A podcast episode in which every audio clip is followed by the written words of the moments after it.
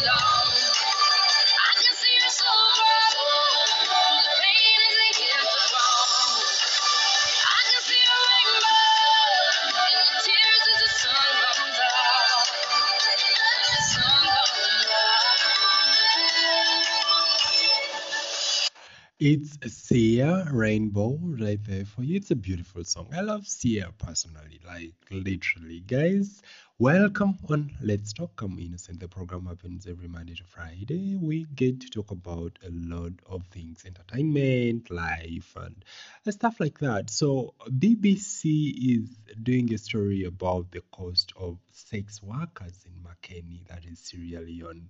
These women are beaten, shunned, avoided, mutilated, raped. They are trafficked and referred to as immoral outcasts. The story is so sad to watch, guys. You should check it out. Sex work is a job like any other, guys. The more we know about it, the less we stigmatize and blame these women and men who do such kind of work. This is Let's Talk, as I talked to you earlier. We talk and create awareness about a lot of things. We talk, we create awareness literally about anything. In other news, um, the Parliament of Uganda has directed the Ministry of Finance not to implement a, promo- a proposal to tax bank cash withdrawal from commercial banks. You know what mobile money does to you every time you withdraw money? Someone wants this on bank cash withdrawal as well. Uganda, Uganda. Things are so funny. Like, why would you want, like, I want to withdraw money, I pay tax to the bank, and then the government wants to literally deduct another amount of money from my cash. Like, really? Seriously? anyway, and oh, yeah, the Olympic funds, the Olympic funds. The head of the Tokyo Olympics organizing committee is set to resign after he was criticized for making inappropriate remarks about women. The 83 year old guy was quoted saying that women talk too much and that meetings with many female board directors would take a lot of time, blah, blah, blah. Do people still do this kind of slander, especially men in power? I, I, I don't get it. Well, mistakes are done and things i'm not going to say you can not make a mistake when you are saying something especially with regarding the human rights and stuff that is happening but if you're in power I don't. You, you should actually be careful, like what you say